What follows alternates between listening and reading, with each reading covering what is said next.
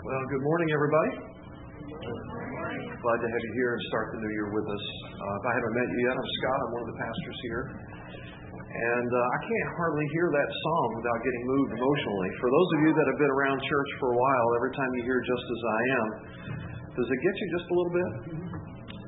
There have been so many occasions in my past where I have seen God do something very special in the life of a person at the end of the service when that song was being sung.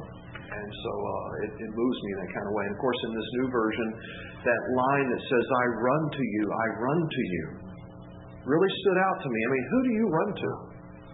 I run from people. but who do you run to? When you think about somebody that is welcoming, embracing, opening their uh, life to you, you run to them. Well, I'm glad that we got to do that together. Thank you, Jerry. Um, in a moment, I'm going to be reading from uh, the book of Hebrews. So if you have a Bible, you'll want to open it near the end of the New Testament, and we will look at Hebrews chapter 11. I have been doing a little reflecting. How about you? As you finish a year and you start a year, you've been thinking about things. And I've been thinking about what God's been up to not just in the course of the years of my life, but throughout history. And I just, uh, I can't get over it. That God would pursue His creation that rebelled against Him and rejected Him, but lovingly, graciously, full of mercy, pursue us to say, I want a relationship with you. I want to redeem. I want to bring you back to what I dreamed we would have in the beginning. And of course, that uh, all climaxed in the coming of Christ. We just celebrated all of that across Advent and Christmas. And as uh, many of you know, that after the ministry of Jesus and his crucifixion and resurrection, within weeks, the movement of God through Christ had tens of thousands following him. Within weeks after the resurrection, of course, within just 300 years, the entire Roman Empire was inundated and thoroughly touched by Christianity. And of course, even today, largest, fastest growing faith movement around the globe as we've talked about a few times here, 175,000 people per day come to faith in Christ somewhere around the globe. And you go, gosh, I don't know that I particularly see God's movement in such a dynamic way. Well, that's because you might be a little demographically and geographically outside of where the major part of the movement is happening.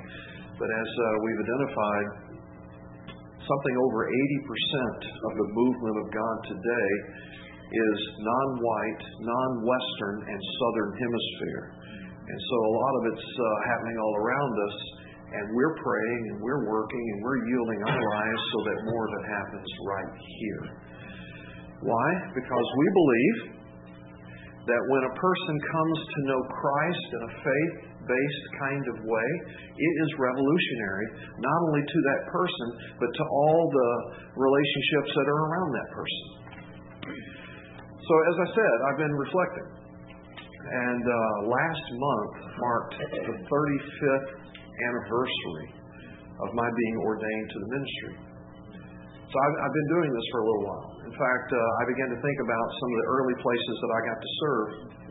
And the church that you're looking at is the first church that I served as a senior pastor.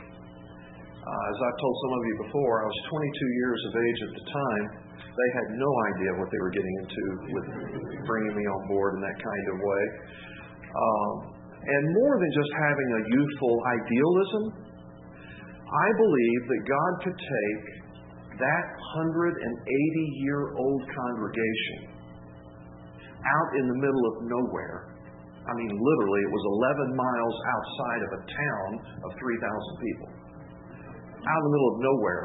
I believe that God could take that 180 year old congregation and literally change the world.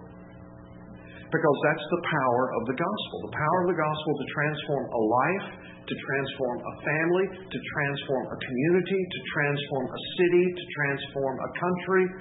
has happened time and time again throughout history. And I believe even in the most obscure place like where I was in western Tennessee in those days, it could happen. And so uh, I called, I, I led the charge. Let's be the people of God. Let's see God do all that He wants to do in us, through us, around us, and let's go along for the ride. Let's, let's get in on that adventure. And I drove some of them crazy with all of that. Uh, and, and some of it, no doubt, was because of my youthful inexperience, but some of it was because I was calling for us to go beyond where we were currently, and that was uh, going to necessitate some change and, and call for a little, little risk. Well, this transforming work of God is set against a backdrop of brokenness, of a disconnection from God Himself.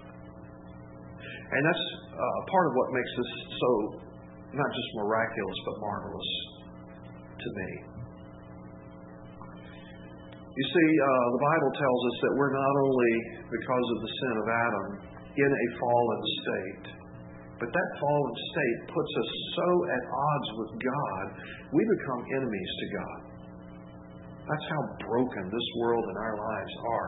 You say, well, I, I, I don't know that I've ever really felt like God's enemy. I've never really been like against God. But here's the rest of that story. You and I don't appreciate how holy God is. Mm. We can't grasp His holiness and His righteousness. Mm. And our sinfulness, our waywardness, is such an affront to Him. It is so insulting to Him. It puts us not just at odds, but it makes us His enemy. And He understands that. But because He's full of mercy, He doesn't treat us as enemies. He doesn't treat us in ways that we deserve, but out of grace, pursues us, seeks to touch us, to forgive us, to redeem us, to embrace us. The Gospel of John articulates it so beautifully. This is a favorite verse of so many, and I uh, wanted to share this paraphrase of it with you from uh, one of uh, the mentors in my life who said it this way God's care for humanity was so great that he sent his unique Son among us so that those who count on him might not lead a futile and failing existence, but have the undying life of God himself have his life. For everyone who would count on Jesus, you could have the life of God welling up within you. Now, you know what it means to count on somebody. We all learned how to count on mom and dad to some level or another when we uh, were small and growing up. At some point, we began to count on friends and we found some sense of belonging and some sense of companionship through all of that. Some of us married and we learned how to count on a spouse and we bonded our life to another person. It's that kind of thing that the scriptures invite us to with God to count on Him, to lean into Him, to know Him, to be relationally bonded to Him. And out of that, we have His life.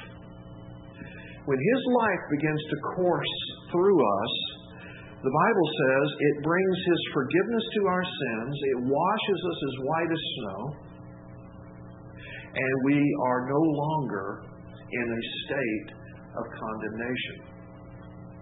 Because previous to that, as enemies of God, we stand condemned. But as redeemed by God, we are condemned no more. Romans 8 1 says it this way there is now no condemnation for those, what? Who are in Christ, who are counting on Him, who have His life coursing through them. Now, when we talk about what that looks like for God's life to be in us, I mean, it's, it's almost like the wonder drug that those in the cancer world have been looking for forever, that it can come in and it can slay what is killing us so that we have His life. It heals us. We already are sick. You go, well, I, I actually have it pretty good. I've kind of got it together, and, and life I enjoy, and so we can't even begin to grasp in our finite thinking and comprehension all the good life that God plans for us that, that sin distorts and mars. And so he begins to heal us so that we begin to get a greater glimpse and a greater capacity to enjoy all that God has in store for us. His life in us heals us. His life in us stirs hope in us. And I don't mean that circumstantially. I mean that in spite of circumstances. I mean, even in the bleakest economic conditions of this country, even with the greatest sense of uncertainty about what the future might have, even with uh, crazed shooters doing awful things within schools and theaters and other communities and so even in the midst of all that sick stuff, it stirs a hope in us. There's a better day because there's a better way that's connected to God Himself. And His life in us brings purpose to us. I mean, you, you understand that? That you are not here just to get a job, make a living, pay your debts, and then die? That's right. I mean, there's a whole lot more to it than that. There's a there's an eternal, meaningful purpose that He has in mind for you and for me, and it's all tied to His mission. It's all tied to what He is up to in this world. Let me just say two quick things about that. Here's what God's up to. There's so much we could say, but I'll just bring it down to two things. And one is this He's about seeking those who are lost, who are separated from Him, so that He can save them. We were just singing a moment ago. Just as I am. He's not looking for you to clean up your act and then you can find Him. He's looking to find you right where you are, just as you are, and to begin to connect His life to your life and bring His life into your life so that you are found. He's all about seeking and saving the lost, and He's all about then taking those lost who have been saved and preparing us to be with Him, live with Him forever in heaven. So that, that's what it's all about seeking, saving the lost, and then those who have been saved to be further transformed and prepared for an eternity with Him. And there's our purpose. He invites us into that mission so that we become a part of all that He's doing in this world. We become, in a sense, His hands, His feet, His mouth, His eyes, His ears, and He uses our bodies and our lives and our uh, circumference of relationships to carry out this mission in our midst. Now, the reason why I was driving some of the people in that 180 year old church crazy 30 something years ago is because, in a word, they have become domesticated. Mm-hmm. You know what that means? You've been to the zoo, you've seen wild animals in captivity so that they are no longer a danger to you, but they're safe for you to come up close, look at them, make faces at them, tap on the window and irritate them. They've been domesticated. And friends, unfortunately, in our country, in our time, churches are filled with domesticated people. That's right. You see, we have traded in this dynamic, this exciting, this transformational, this revolutionary thing, this movement that God is about. We traded it in for a nice little sweet, soft, easy insurance plan, help me be well and, and, and wealthy kind of uh, misnomer. Now, that's not the way this church started, though. Some of you uh, have been around for a while, you'll recognize uh, a little bit of what I'm showing you there because in our early days, and we've, uh, we've just entered our 23rd year, In our early days, uh, we started with no people, no money, no buildings, no anything except for a sense of call that God was inviting us into the adventure. And so we were engaged in all kinds of things because we were part of His adventure. We were part of His mission, including gatherings on Sundays in various rented facilities around Redmond where we'd come in and we'd clean up a building that was dirty, then we would set it up, and then we would do a, a worship time together, and then we would tear it all down, then we'd clean the building up after ourselves, and then we'd go on our, our way to do various uh, ministry kinds of things throughout the week. That's our history. That's our DNA. We have never been about having nice gatherings for nice people so that we can continue to do nice things. But we have been about the dangerous mission of God in this area. You say, what's so dangerous about it? Friends, from the moment that God began to make his call evident to me, and then to several of us, and then others of you through the years, every time we have been in following him meaningful to someone else in the name of Christ helping their life, blessing their life, loving their life, embracing their life, seeing their life drawn closer to Christ. Every time that's happened, the Bible says that's like declaring war. And let me be clear, we're not talking about war against people. That's right. We're talking about war that happens in this kind of unseen spiritual world. Ephesians 6:12 tells us we don't fight against flesh and blood enemies. We're not talking about fighting against people, but against evil rulers and authorities of the unseen world, against mighty powers in this dark world, against evil spirits in the heavenly places. You see, in this fallen, depraved, broken, busted system of this world, there are evil spirits whose work is to keep us deceived, disconnected, to distort good news that God really does care about you, to depress and to destroy. Mm-hmm. That's what's happening around us all the time. And anytime you allow God to do something of light and hope and peace and promise, it's like declaring war on darkness. It's like taking ground from the enemy. It is a spiritual battle, not for the faint of heart or the domesticated, who just want nice gatherings with nice songs and nice talks and nice uh, people around them. Amen. This is about our being agents in the hand of God to see the purposes and the mission of God accomplished, not only for the sake of His glory, but for the sake of our souls. That's what we sign up for around here. Now, when I say that's what we sign up for around here, that's not what a lot of people sign up for in congregations all around the United States. A lot of us sign up for I want God to fix my problems. I want God to make me happy. I want God to make sure I go to heaven. I, I want that happily ever after mm-hmm. kind of thing. I want a fairy tale. And what we're saying today is that the movement of God is not only this missional, world penetrating, life transforming, revolutionary kind of thing, but for us specifically in our culture, it is a move from fairy tale to faith.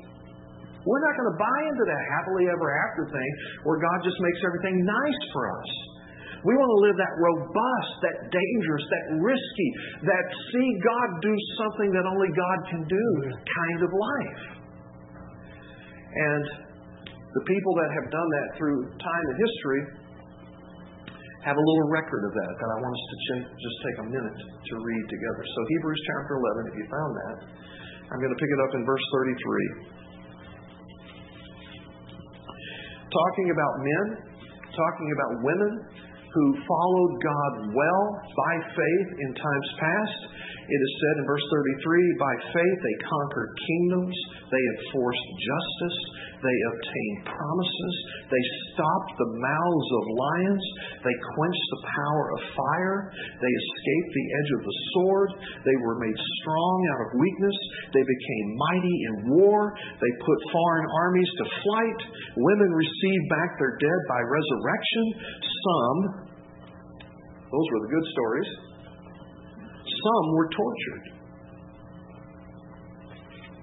refusing to accept release so that they might rise again to a better life. Others suffered mocking and flogging and even chains and imprisonment. And they were stoned, and they were sawn in two, and they were killed with the sword, and they went about in skins of sheep and goats, and destitute, afflicted, mistreated, of whom the world was not worthy, wandering about in deserts and mountains, and in dens and in caves of the earth. You see what we're talking about? Risky, dangerous. And obviously, we live in a culture where the risk and the danger is at a level beneath what we just read and, and a level beneath of what happens in a lot of other places in our world, but it's risky nevertheless. It's dangerous nonetheless. What's your experience of Christ and the experience of life like right now? Would domestication better fit where you are? Or determined missional engagement? I uh, want to remind us today that Jesus' purpose, as he declared it in departure, was this just as the Father has sent me into the world, you know, I incarnated from divinity into humanity, and I became one of you. I lived among you. I paid the price for your sin. I've atoned for your sin. I've made it possible for you to be reconciled again. Just as He has sent me into the world, I send you. It's a package deal. You don't say, well, I'd like to have Jesus for heaven. I don't know that I want Jesus for all of his life, all of his, well, it all goes together. See, heaven is all of that. Heaven is not some sweet by and by and, you know, whatever your conception is of that. Heaven is Jesus. Heaven is getting to be with him, know him forever. John Knox, who lived in another time, hundreds of years ago, was so possessed by this sense of what God's up to and what God can uh, do not only through me, but around me and in the lives of others. He was so taken by that. His prayer began to be this Lord, give me Scotland. give me Scotland for Jesus, else I die. That's how uh, much it became a part of his passion. You cut him, and that's what he bled.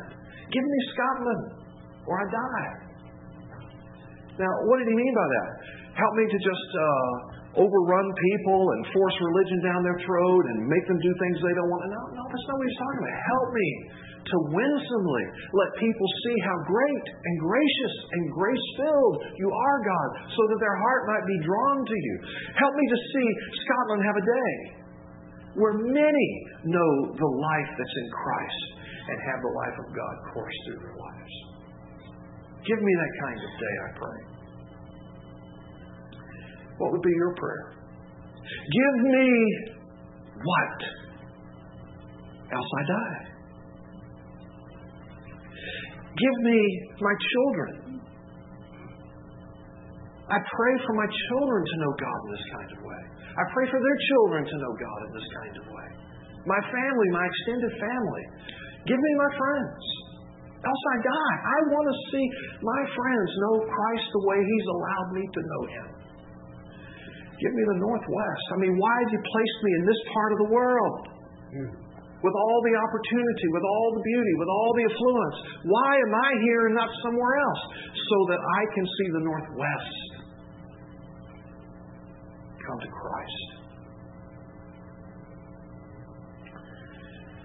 I've got a friend by the name of Keith who lives over in the Aurora area of Seattle. He lives, uh, you go, why in the world would he live over there? Because he lives there on purpose. Just like I live where I live on purpose. Just like I hope you live where you live on purpose. God's placed us in places for purpose.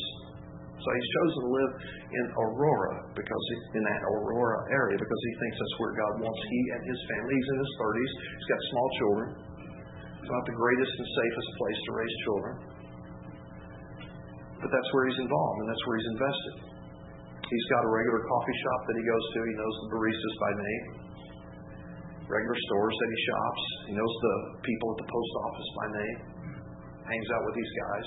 So that, uh, he was saying that this past Monday, uh, he, you know, because of the holidays, hadn't gotten his mail for a while, whatever. Went over to the post office and got all this junk stuff and letters and whatever. And he, so he's flipping through all these things as he's headed back to his car. He's not even looking up. He's flipping through the mail and he's going back to his car. He hits the button on his car.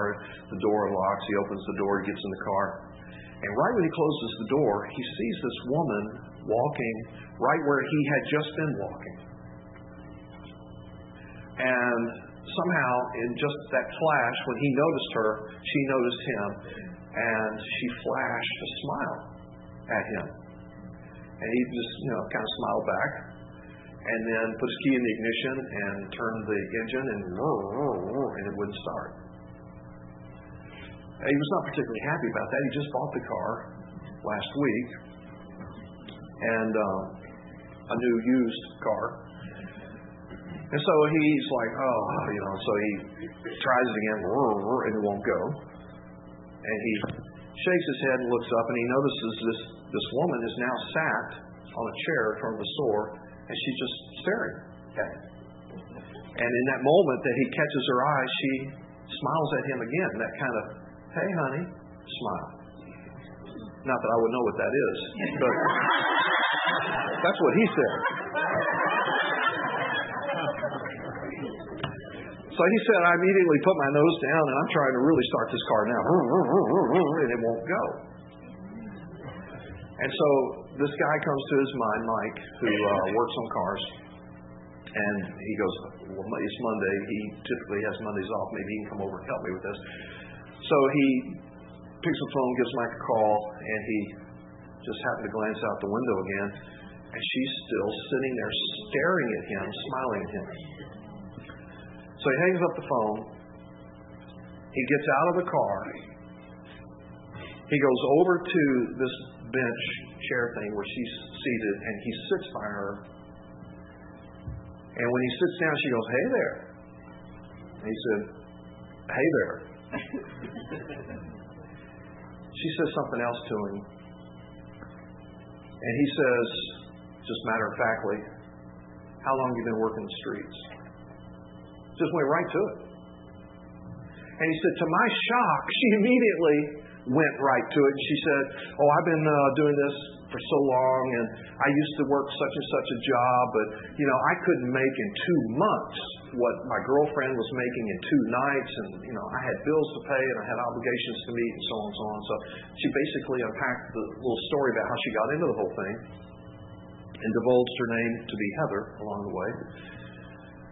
And so uh, Keith is listening to the story, and then he says to her, Heather,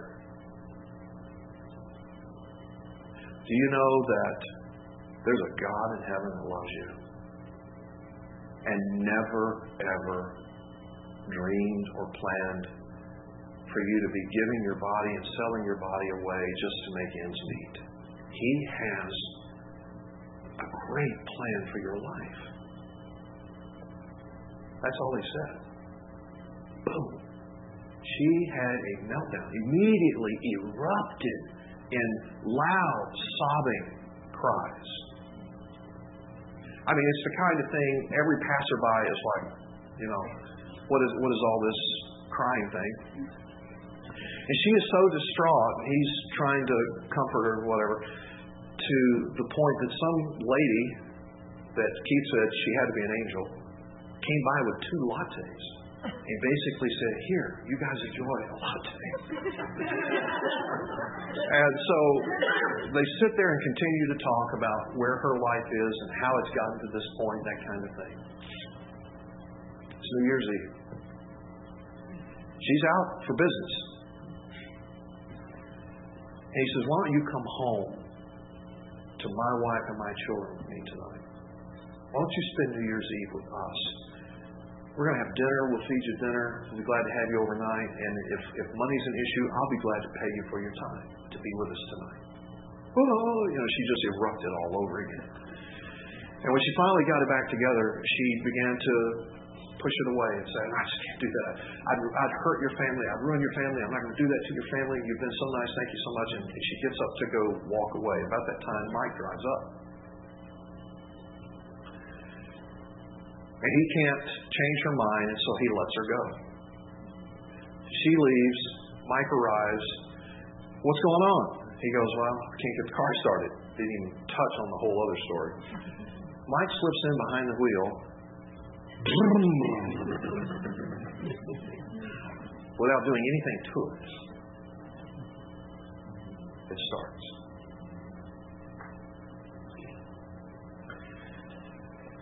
A friend, I, I don't know what you make of all that, but let me just make a couple of observations. There's a God in heaven that is so big, so great, so awesome, he can even notice a hooker on the street. Sure. He can even notice the kind of man that can speak into a woman's heart in the way that Keith did. He can see to it that Keith's car won't start and Keith can get it. Oh, I should talk to this person and take the risk to get out of his car, risk his reputation, risk whatever anybody else is going to think when this woman's erupting and crying and all this other kind of stuff that's going on, and try to share good news and grace and the love of Christ with somebody.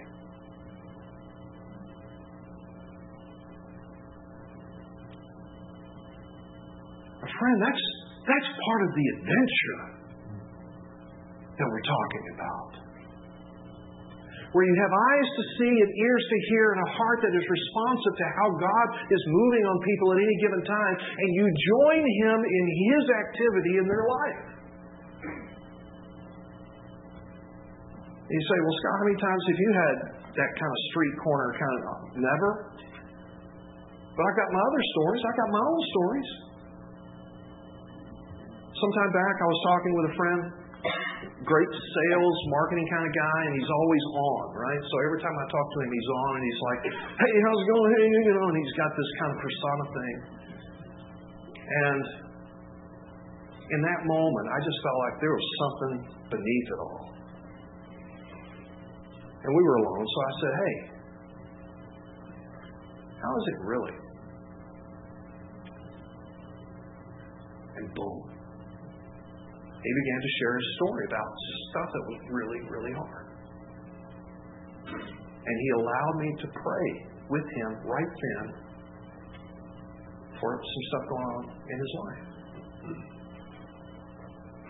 Now, I'm not saying that about me. I'm saying that about God. Right. That God notices what's going on in the lives of people. He cares. And as many times as not, He will take somebody like you and bring them alongside, bring you alongside of, of, of a person in need so that He can intersect them at whatever juncture with His grace, with His presence, with His promise. Stir a little hope, bring a little healing or a little help. And so, my question to us today, as we step into a new year full of promise and opportunity for the cause of Christ, who are you and what are you about? Are you ready to embark on the adventure, on the journey with God? Will you be the feet and hands of Jesus to others?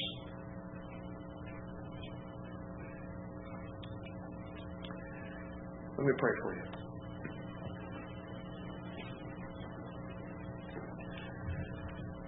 Well, Father, it just it blows my mind. I just don't know how another way to say how it is just so awesome that you care, that you love, that you penetrate this world, that you make yourself known, that you mobilize your people in ways to continue to pursue the heart of a lost person.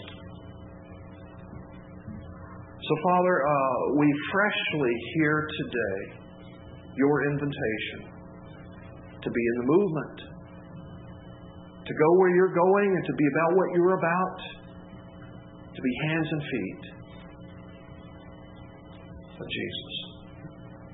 So, Lord, would you continue to do great things? Would you continue to graciously allow us to be a part of those great things? And would you continue to shape our lives into the likeness of Christ? We pray in His name. Amen. Amen. All right. How will you respond?